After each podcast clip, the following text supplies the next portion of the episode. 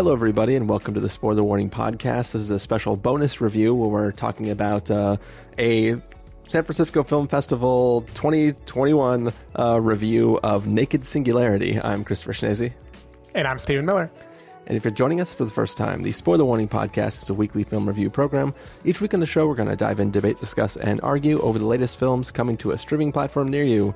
Um, this week, this could be coming to a streaming platform near everyone, I guess. I, I, I think that the festival is region locked to the United States, but I don't think there's any issues with uh, hopping on board and buying a pass and checking out yeah. the films, um, which is something we did, but I think we, we took it a little easy this time.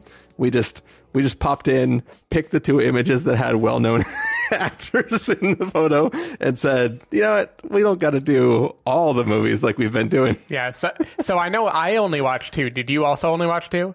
I only watched the two that we had kind of like talked about before. So this film, Naked Singularity, and also a film called The Dry, which is the internet, an international film um, from Australia.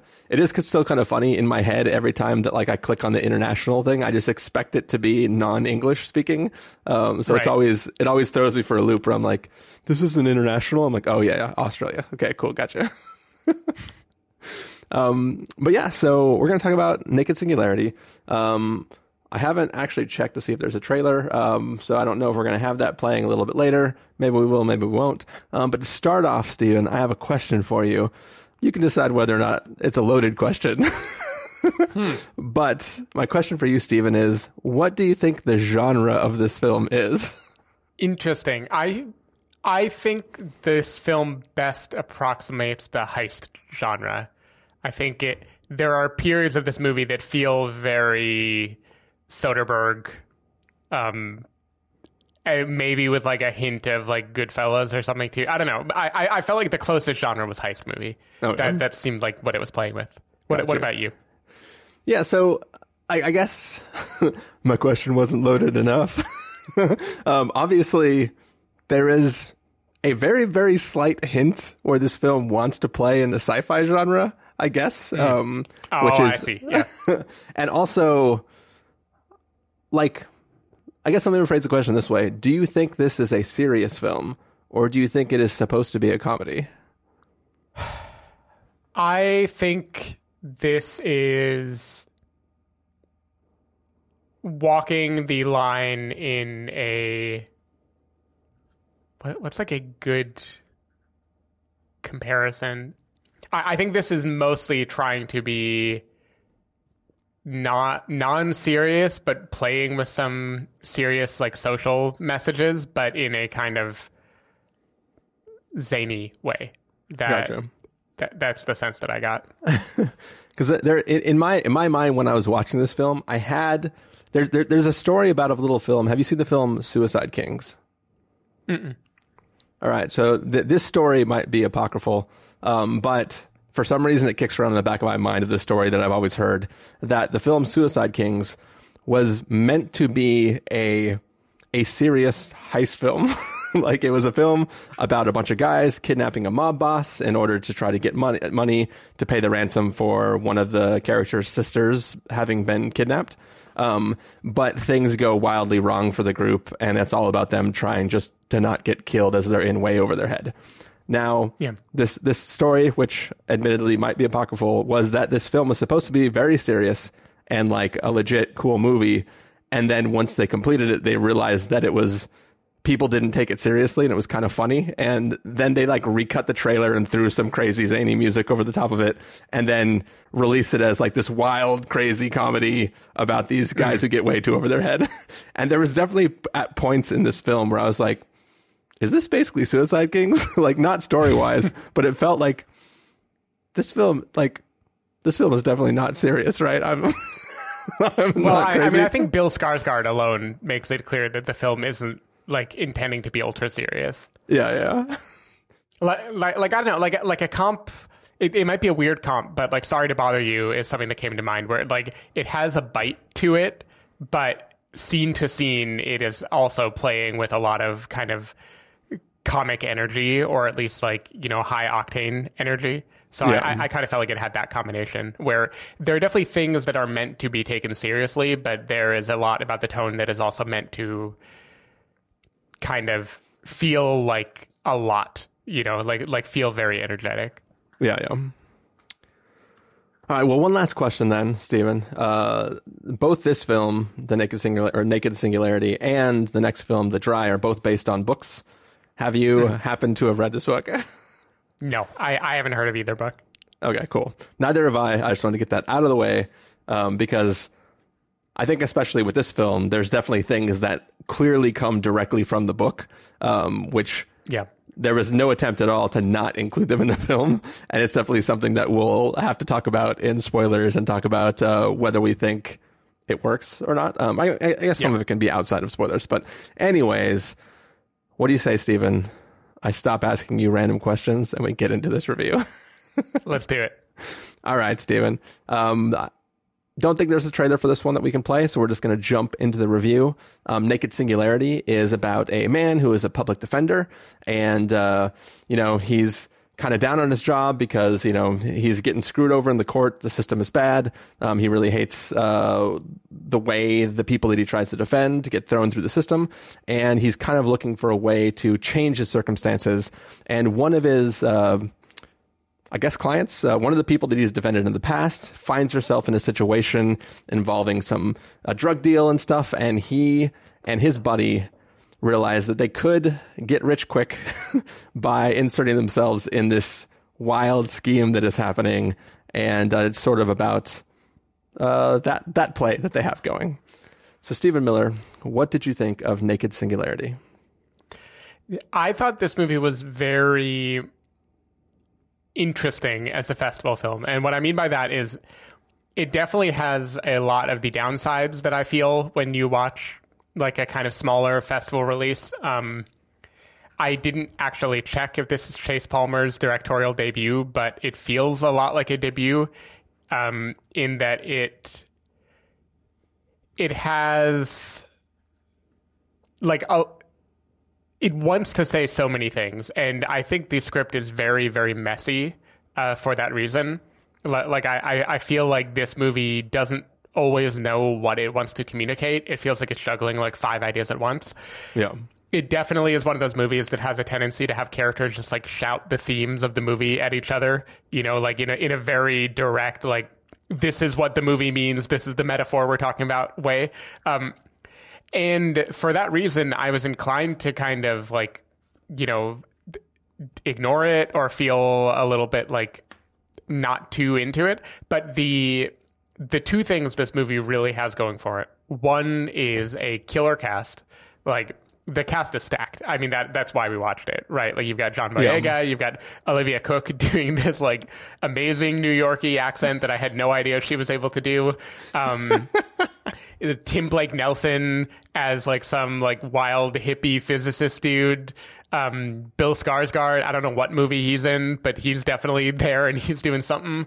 Um, like like the movie just has this cast that you want to watch, uh, and and that speaks for a lot. And the second thing this movie has, I think, is a very real kind of addictive energy to it. Like the, this movie feels like like the it, it plays with the confidence of someone who has been doing this their whole life. Even when scene to scene, it doesn't make sense. Like it does it so confidently. Like I, I don't know how to explain it. Like the moment the movie opened, it's just immediately in this like high energy, like boom, let me tell you what we're talking about, um, frame of being. And it, it, it like it carried me through what I think is a relatively weak script. Um, it, I, I think it compensated for the problems it had just by like sheer force of charisma and filmmaking energy. Um, I think this movie opens strong and it closes real strong and there is like a pretty big lull in the middle where the story kind of loses me and I don't really know what it is trying to do. Um, but I was happy to be there. Like, I, I don't know. I, I was happy to be in New York, happy to see all these people. I think John Boyega is great as like the leading man here. It, it'd be really interesting to compare this to Red, White, and Blue, the uh, Steve McQueen short. I don't know if that was one of the ones that you caught or not in the. That, that was the one I didn't see. okay. Well, uh, well, in Red, White, and Blue, um, then John Boyega plays a person who enters the police academy and ultimately becomes disillusioned with the ability to make change from within and then, you know, thinks about leaving. And so I feel like that is a very somber movie about a very somber thing. This movie does not take it somberly, but it treats the justice system in a very similar way. I feel like they'd be a kind of fun like pairing to watch just to see the different types of John Boyega that you get. Yeah. Um, but yeah, I don't know. I thought there were parts that like didn't work for me at all. Like there are romantic scenes that I don't think fit at all in the film. Um, there's scenes involving a judge that are very heightened that are trying to express a what I felt was kind of like an obvious social like obvious problem with the justice system, but it was so exaggerated it it bordered on pure comedy, but then it felt like it kind of didn't want it to be taken comedically. There were some things where I don't think it stuck the landing, Yeah. but I like I did have a grin on my face just watching this movie, and I was just happy with how much ridiculous energy it packed into the short runtime. So I.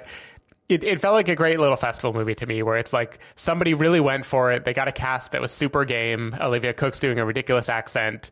I'm I'm here for it. Uh, you know, good on you for sticking to your guns. Maybe try to write a better script next time.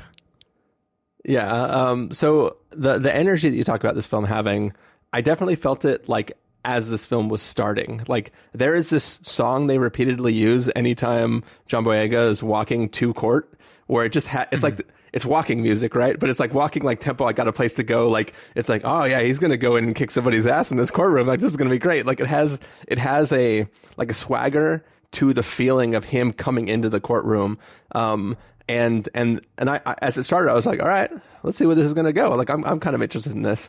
Um, but I think that like for me, that sort of went down really quickly as I watched the film, just because it was playing in too many genres and was juggling too many plot lines, and I never really felt like the characters had a good plan, like, Yeah. or knew what they were getting into. were you going to jump in? Oh well, I, I was just gonna say, like you, you mentioned their plan in the synopsis, and to me, like I don't even know, like the idea of them even having a plan. I feel like that comes like like almost at the end of the movie. Like it, it, it is a very kind of scattershot narrative that it's trying to tell. Yeah, like like like eh, one of the reasons that why I want to have a spoiler segment is so that I can actually complain about something, which I can't really do unless I can actually say what's going on. But let's just say that like the plan they're coming up with, there is there is not like this film plays around with the idea of chances of things happening, right? I'll say that for now. Mm-hmm. And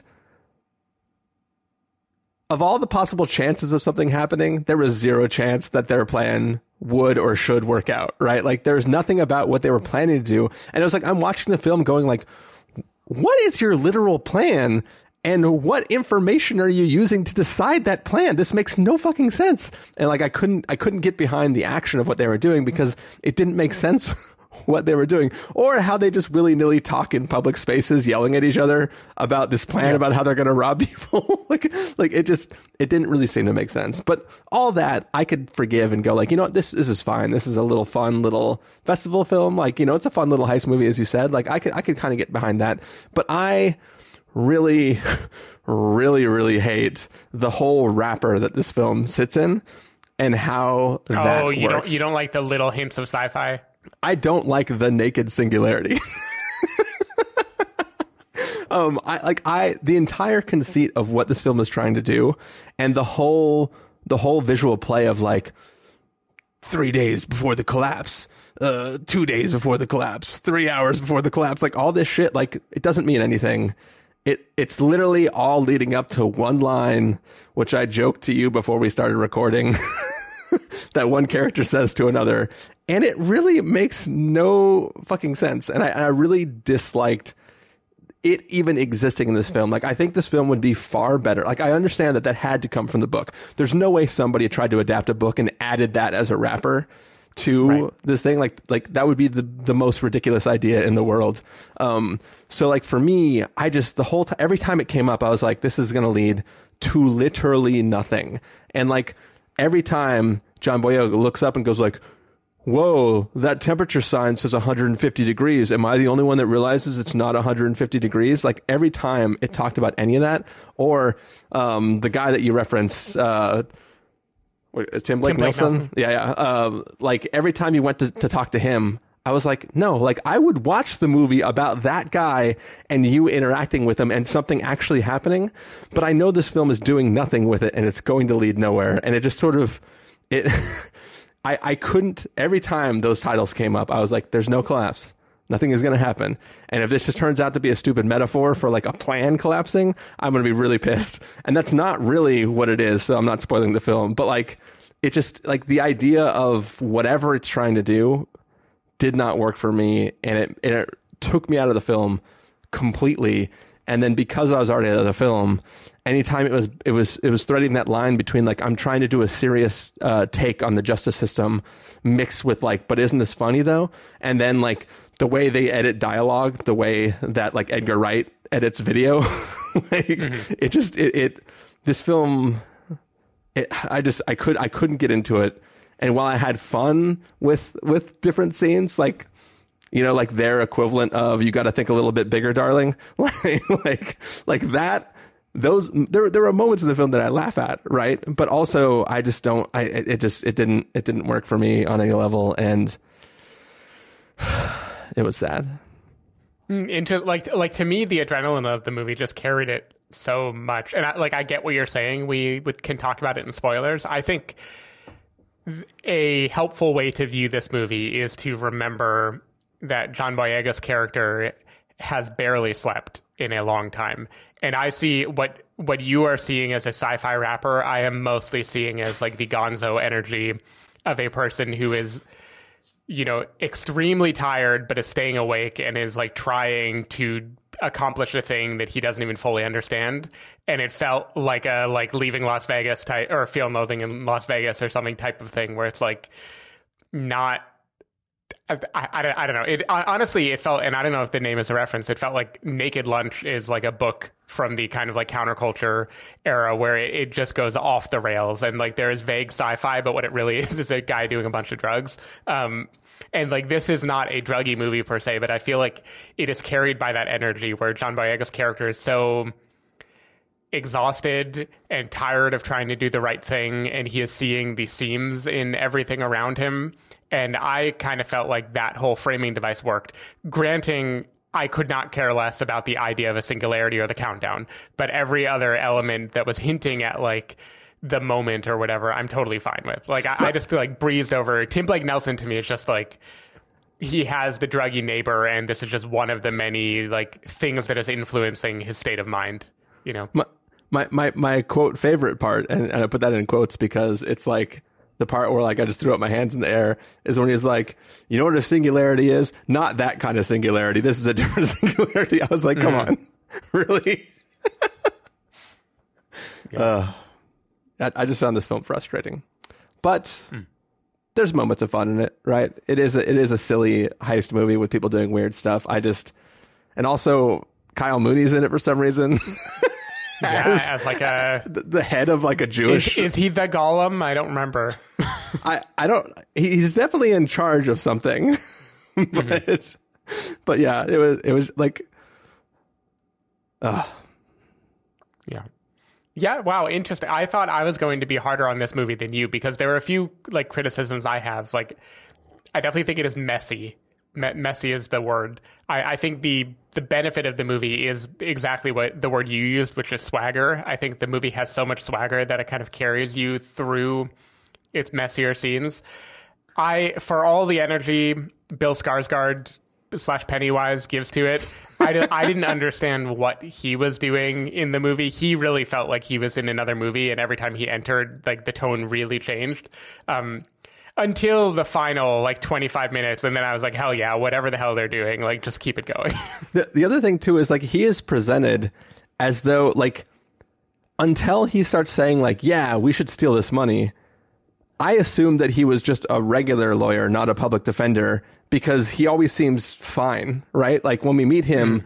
he's not like John Boyega is constantly like, shit, I barely made it to this room, and then the judge fucked over my client, and then this sucks, and I'm doing all this stuff, and this is really, really hard, and I need to figure out how to get a place to stay at tonight. Yeah, I, I think he is like a guy who occasionally does pro bono or has found a way to like not really be a public defender. I think that's kind of the implication is he has Okay. fallen into the moneyed world and he kind of lobs the public defender type things onto John Boyega whenever he can. Gotcha. Because yeah, there's definitely a they have different goals, we'll say, of what to do if they're able to acquire some money. Yeah. Um, but that's For that's sure. a thing that we'll, we'll talk about. It's spoilers. One thing that is interesting to me is I looked on IMDb. I wanted to see what the uh, synopsis was, and it is when a successful New York public defender loses his first case, his life begins to unravel. I don't think the movie. Maybe I'm dumb. I don't think the movie made it seem like he was losing his first case. I feel like Well- the movie did not communicate that to me at all. I mean, his first case he lost because, like, he tried to do a gambit where he pretended like his client spoke English, and when the judge realized that he didn't, he basically said, "All right, throwing the book at him because you tried to pass him over as like understanding my uh, question." Right. Sure, I just didn't know in the text of the film that was the first case he has ever lost as a public defender. Oh, like I yeah. somehow missed that if that was part of the narrative. Yeah. I, I kind of felt like he's a guy who has been fighting uphill his whole life, and like that this was just the breaking point. Yeah, it, it definitely didn't feel like that was the first time he's ever stood in the courtroom as a public defender. Um, but just another example of how this film is missing a few a few beats in it. But man, I had I, I really enjoy when it becomes like a crimey type movie. I also like just the kind of hot New York evenings. Like like there are moments where people are walking around like in a blackout, for instance. Um, I don't, I don't know. I just like the vibe. I like the vibe of it a lot. I like the the really big dude that uh, Ed Skrein has near him. Um, I, like like there were fun things about this movie. Um, I was trying to figure out why I wanted the Craig character to like sprout robot arms for a while. It took me a while to place where I had seen him before. Wait, what? Alita Battle Angel is the answer. Oh, that's right. There you go. Yeah. But yeah, I don't know. The, the the energy in the cast just just won me over, and I think it's kind of like ruminating in ideas about how completely broken the justice system is, and it has a kind of. I think the reason "Sorry to Bother You" came to mind for me is it definitely has a little bit of like an anarchic streak to it, and it's like layering on this idea of like let's tear it all down with very funny and very entertaining visual. Like typically, I think "Sorry to Bother You" is a much better movie than this, um, but Yeah. they they feel like they're in a similar mold to me. Cool. Well, most of what I want to say about this film exists in spoilers. so, should we get to Sure. verdicts for now for people who aren't gonna wait around to see this movie? Yeah. All right, Stephen Miller, if you're going to give us a must see, recommend with a caveat, wait for rental, pass with a caveat, or a must avoid, what would you give it? I'm going to recommend with a caveat with a much more higher variance than I normally would. Like, I think you might have a great time watching this movie, or you might be very frustrated because I think this is like a brazenly messy film where the script definitely could use some tightening up. It is tracking a few too many threads. As you mentioned, it doesn't really know what genre it wants to play in. And from scene to scene, there can be some whiplash if you are trying to actually follow it as a like straightforward movie. But I think as a sandbox to play in, as an and as like a showcase for a cast that are just like giving it their all, I I had a lot of fun with this movie, and I think it it it aims higher. Like it it it is a big swing, and whether that swing is a miss or not is kind of up to you. But like I appreciate that it went for it, and I feel like a lot of movies tone it down, and this definitely had the kind of hectic, chaotic energy that I don't see enough of when we're doing these festival things, and it kind of brought me brought me joy for that reason. Well, if if I'm if I'm calling things for this game, Stephen, I'm gonna give it a strike because for me it was a swing and a miss. Um, I mean, you know, it's always hard to talk about like if I would have seen this in the in the middle of like the 15 films that I watched back to back for one of the other festivals, it might have been like, oh, that was a breath of fresh air, right? Like that, like maybe it would have been something that stood out as as like something kind of exciting or something like that. But for me, in this when we're dipping our toe in this one festival and we just watched two films i definitely when the film ended i kind of was like man i did not think that movie was good and it kind of just mm-hmm. made me really really hope that the dry was going to come around and give me one thing at the festival that i liked so whether it's mean or not i'm going to give this a pass with a caveat um, because for me I would much rather watch something like Suicide Kings, which I know this film is not trying to be, but it's the thing that came to my mind when I thought about the the mix of flavors and stuff that that was doing in this um, in in this film. So so that's my review. Pass with a caveat. um, sad. Yeah. Was there was there more to that or just just sad? Oh, I, I was just going to reiterate because I didn't know if this would be the time or not. That I do think anyone listening should watch this and Red, White, and Blue like in succession because I think there are a lot of interesting similarities and vast differences, and it it's just kind of fun to uh, to think about them together. Yeah. All right. Um, well, for those who don't want to stick around for spoilers, we're going to close the episode out for you, and then we're going to take a little break before the spoilers. But uh, for now, Stephen Miller, if people want to find you throughout the week, where can they do that? Uh, people can find me at twitter.com slash sdavidmiller or sdavidmiller.com. People can find me at ChristopherInRealLife.com or Twitter.com slash ChristopherIRL. You can find the podcast over at TheSpoilerWarning.com where you can get a bunch of the back episodes of the show.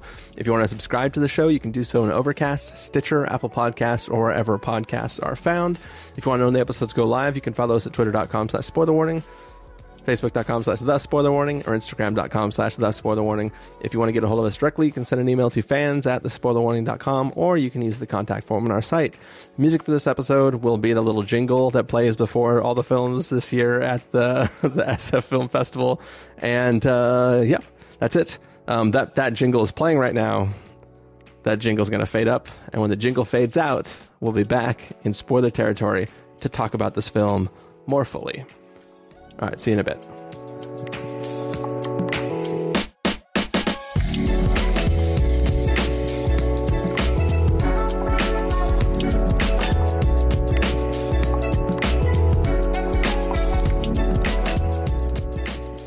All right, so we are back. This is spoiler territory. It is the full blown spoiler after part of our review of Naked Singularity, and we're going to talk a little bit about um, this film. And I guess uh, I should probably started off, since most of the things I didn't like about it um, are kind of spoilers for the film. And I think um, for, for, for me, I mean, obviously this film is called Naked Singularity. There are some aspects to like one scene in the middle where somebody talks about parallel dimensions and like different versions of yourself and this film is all about somebody self actualizing and deciding that if there's some version of him in some reality somewhere that does this thing that gets him what he wants, it should be him and he should decide to do it. And then at the end of the film, all this culmination of this leading towards this collapse, which is this one moment where he stabs somebody with a samurai sword that he was given. Uh, no, that fucking, that, sorry, sorry, mid sentence the, my in the middle of my rant, I realized you asked if this could possibly be his first case, and it can't because he only has the samurai sword oh, because oh, oh a no, client I, I gave didn't it to interpret him. it as his first case. I the his synopsis made it sound like he had never lost a case okay. until this moment, and yeah. he seemed like a guy who like had to deal with losing cases all the time. Okay. Anyway, sorry, I just derailed in my rant just because I was mad about the samurai sword. But anyway, so so the whole thing is like, hey this thing is leading to this moment. In the moment, you got to decide whether you want to be the guy who stays in the car or the guy who runs in with your samurai, samurai sword, stabs the bad guy, and then gets the money. And he decides to be the guy who does the thing. And then at the end of the movie, they say, man, I feel sorry for the guys, the other versions of us in the other realities that didn't do the thing. And then the other, Bill Skarsgård goes, fuck those versions of us, or whatever the line is. And I, it, it but yeah, just that whole framing of everything was it was annoying to me because it wasn't like a real thing that was going to lead to anything. It's eh, so like for instance, a film that I love is a little film called Another Earth, um, which for anybody who hasn't seen it, basically one day a literal other Earth appears in I guess locked synchronous orbit with our Earth and they try to make contact with it, and that's when they realize that it, it is in fact Earth. The president of the U.S. here is still the president there, and that like they basically can can determine that like yeah, a copy of all of us exists on this other Earth. And what this film posits is if there's another version of me out there, did the other version of me make all of the same mistakes that I made? Make all the same deci- like did it did it succeed in all the ways I've succeeded? Did it fail in all the ways I've I've failed?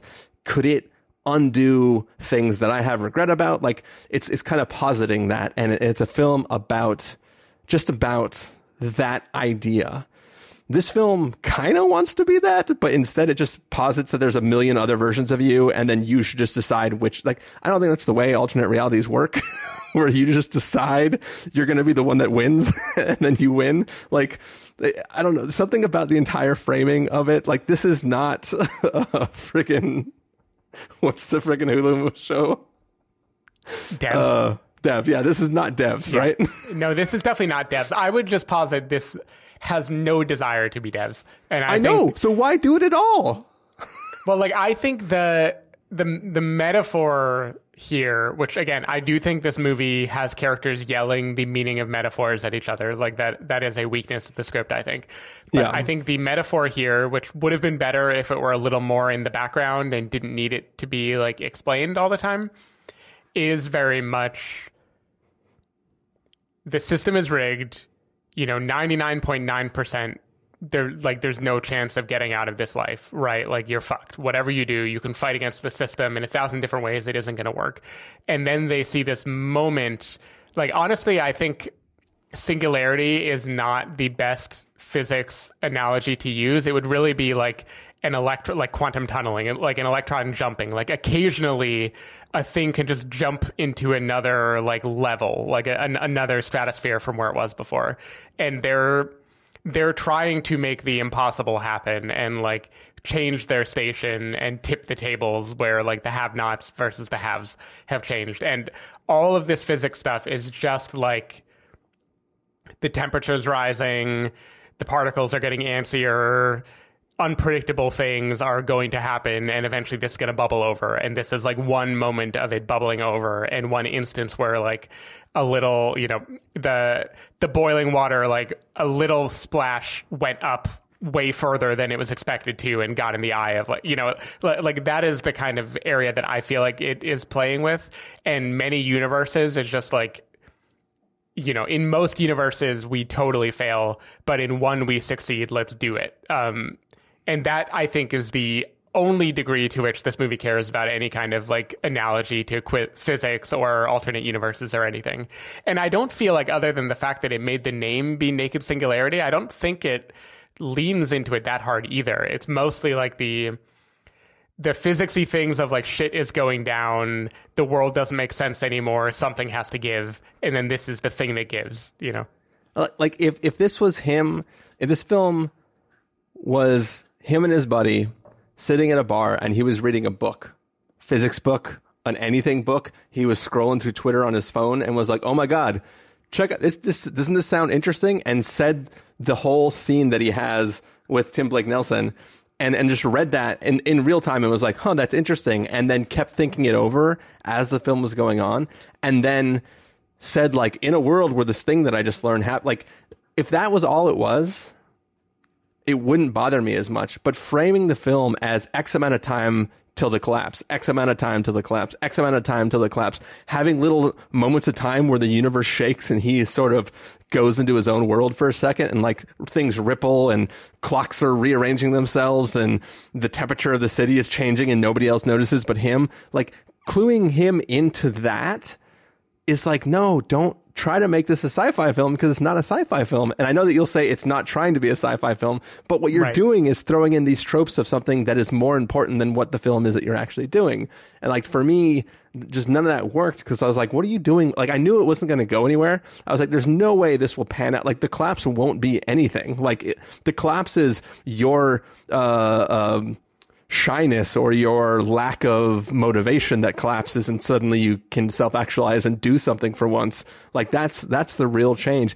But that's the thing is he's not a timid shy guy. Like he he like quips with the, with the judge right? Like he actually Right. Throws I- things back in that their the face. collapse is his like belief in the system, like in the belief that like following doing things by the book will get him what he wants.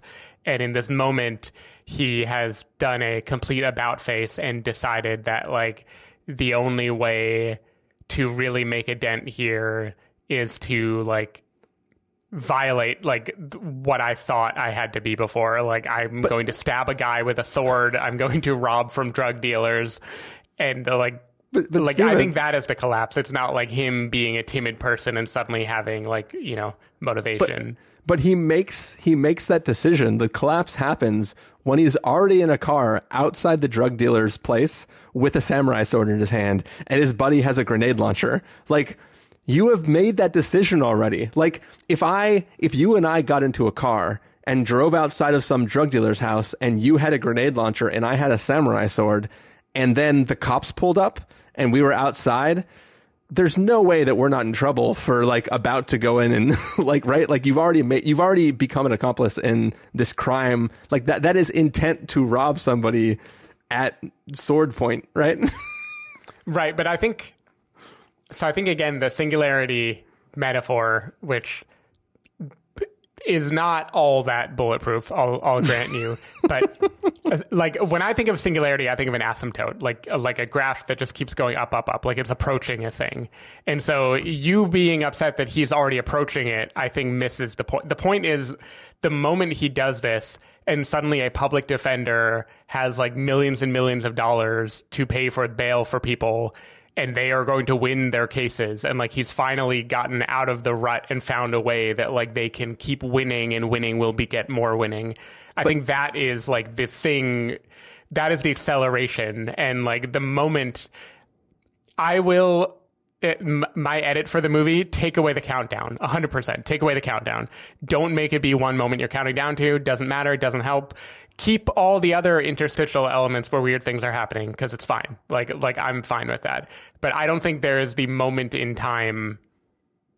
Yeah, yeah. Basically, I don't I don't buy the one moment. I think the point is that it is an acceleration that will beget more acceleration, and that is what he's done. Is like they've leapt into a place where he is eternally out of the station that he was in, and he can bring other people up with him.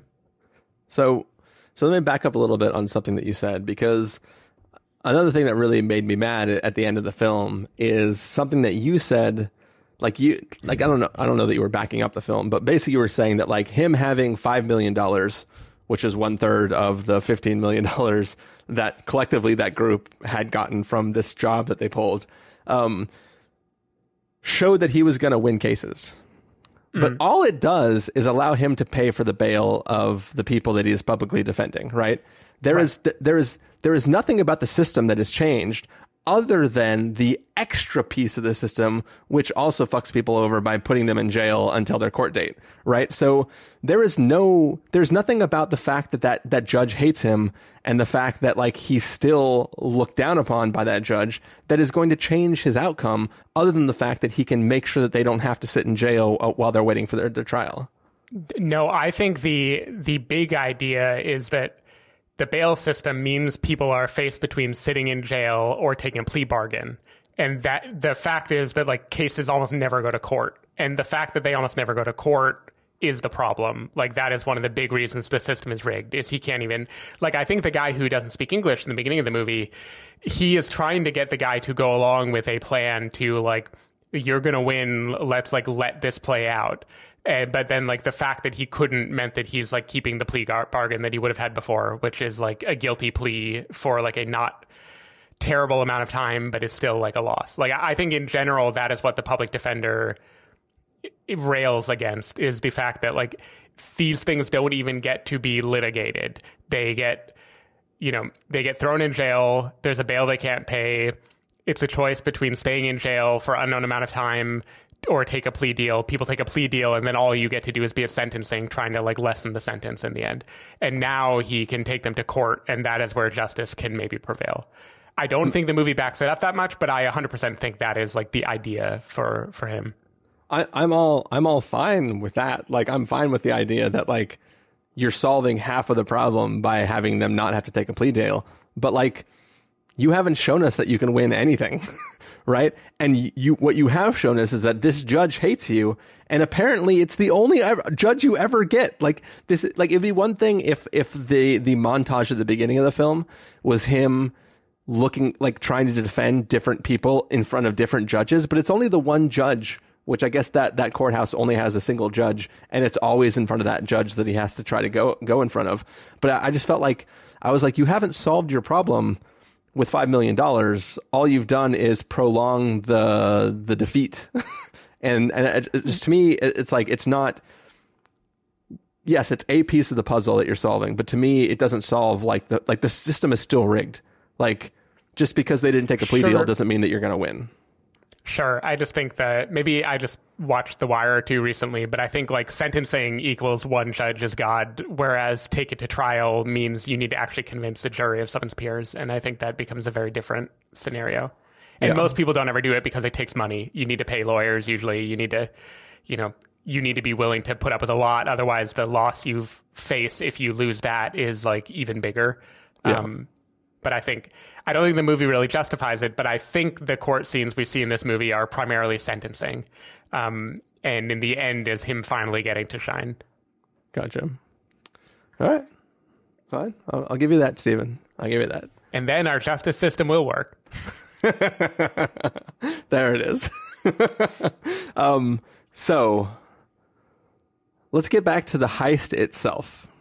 So. Mm-hmm Stephen, can you explain to me what their plan was? I know you already said that they didn't really have a plan, but like, can you explain what they thought their plan was? Yeah, I mean, their plan was to allow the bad guys, Craig, um, to get the car. The police couldn't track it anymore because they were going to swap out the trackers with their own trackers instead. Um, the bad guys were going to go to the golem, um, trade their drugs for cash.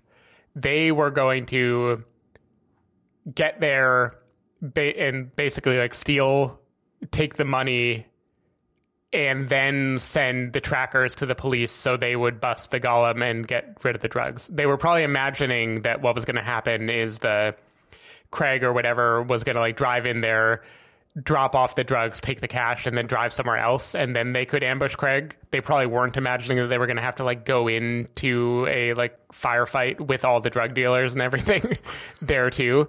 Um, but I, I think that was the rough plan. It was basically a double, like a double cross. Like you know, let let them do the hard part and then swoop in and take the money, and the police will be happy because they confiscated the drugs. Who? Why are they going to care if some like mob boss cries that he's owed cash, like fifteen million dollars in cash? Like they don't care. Um, and then they walk away.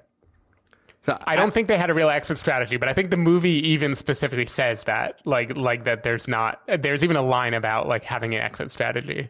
So, so I personally believe that you're doing some heavy lifting, saying they probably assumed the guy was going to get the cash and go somewhere else, and they could rob him there. because because if he's exchange if he's dropping off the vehicle that they have the tracker in, how do they track the guy who assuming is not going to leave in the same vehicle that he just dropped off for them, right? So to me, they thought we'll go in blind to a a a drug dealing group whose boss is called the Golem.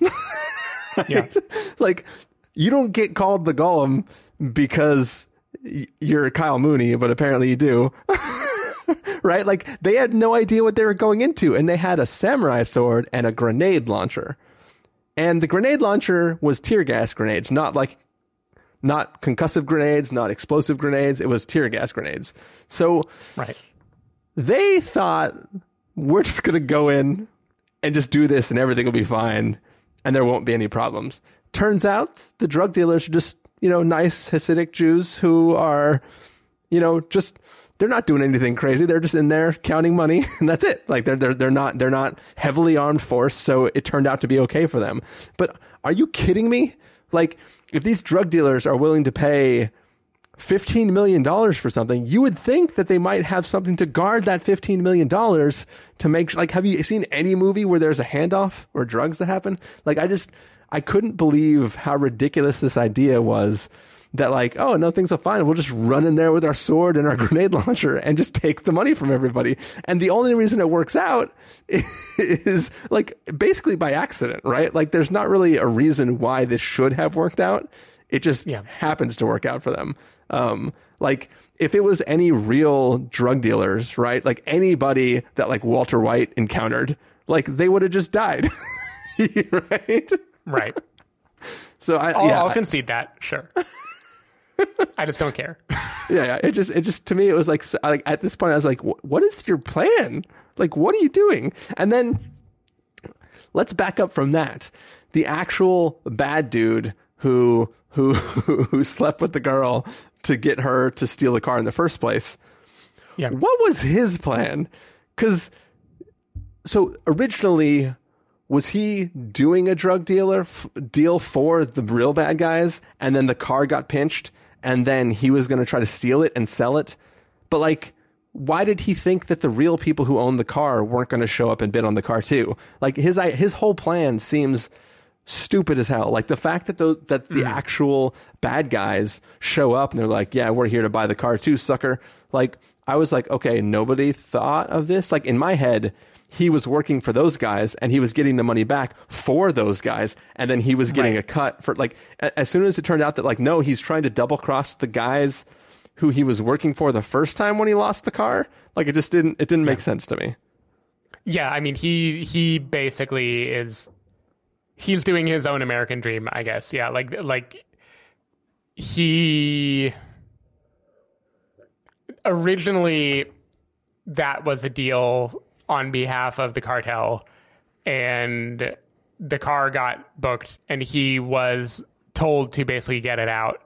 And maybe maybe the key ingredient here is the date change. Like maybe the date change was a specific thing that uh, olivia cooke managed to do and that was her trying to get away from the fbi and craig trying to get away from his you know cartel overlords so it was Yeah. like each of them were basically trying to do a thing to like double cross um But but so so the, que- the question for me is, did he do the work to find out that this group of Jewish, this team of Jews would would would want to buy the drugs? Is that work that he found out on his own, or was the cartel selling to them originally? Because if they were always selling to them, and his idea was to steal the car before the people who were selling to them got it, and then go through with the deal as planned and just keep the money, that just seems like a, another real.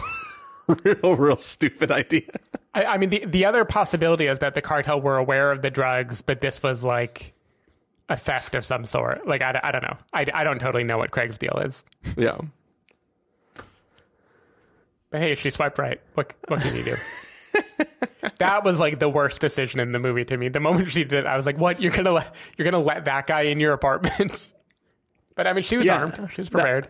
that's the thing too. It's like when he, when he, um, also, uh, the chronology of that scene. So she swipes right. He texts her, "You up, babe? Where's your Where's your apartment?" They go there. They smash. then he's he's a he's a pro lizards in the earth guy. Like yeah, like uh, I guess it makes sense. has why face. Yeah.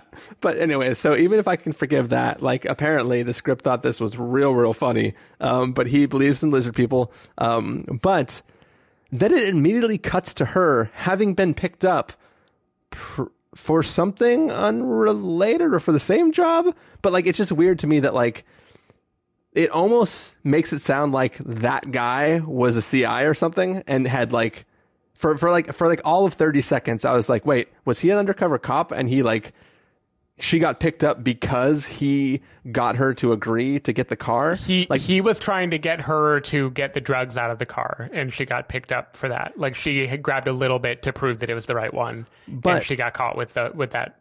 But the way they the way they edit edit it is they skip the scene where she actually does it. So she says, "I'll help you get to the car." Smash cut to her being in jail, and saying that like, yeah, I got busted trying to get the car. But then it turns out there was a whole scene where she went to work and went in the back and unscrewed the shit from the car and then got the drug, got a sample of drugs and went out and then got arrested later when they were going to show the sample of the drugs over there. But because it cuts from I'll help you get the drugs to boom, this conversation where she's like, you didn't know we had a guy in there. And it's like, wait, is the, did, did she just fuck a CI? Like, is the, like it made it seem weird. I was like, oh, okay, that's not what happened. But why did you choose to edit the film that way? I don't know.